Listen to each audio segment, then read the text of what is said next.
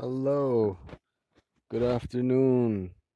It's uh 2 p.m. August 21st, 2018. How I know the date so well. It's my brother's birthday.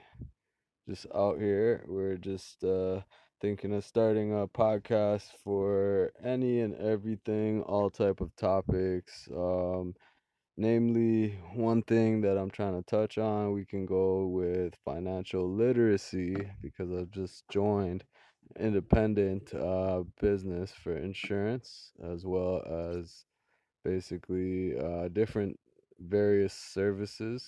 There's a lot of things you could learn about um, how to consolidate your debt um, how to manage your debt how to manage your money which means that you're pretty much managing your debt or preventing it.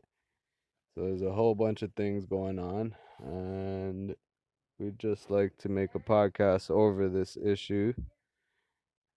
So, yeah, we're just making it happen. So, stay tuned and peace.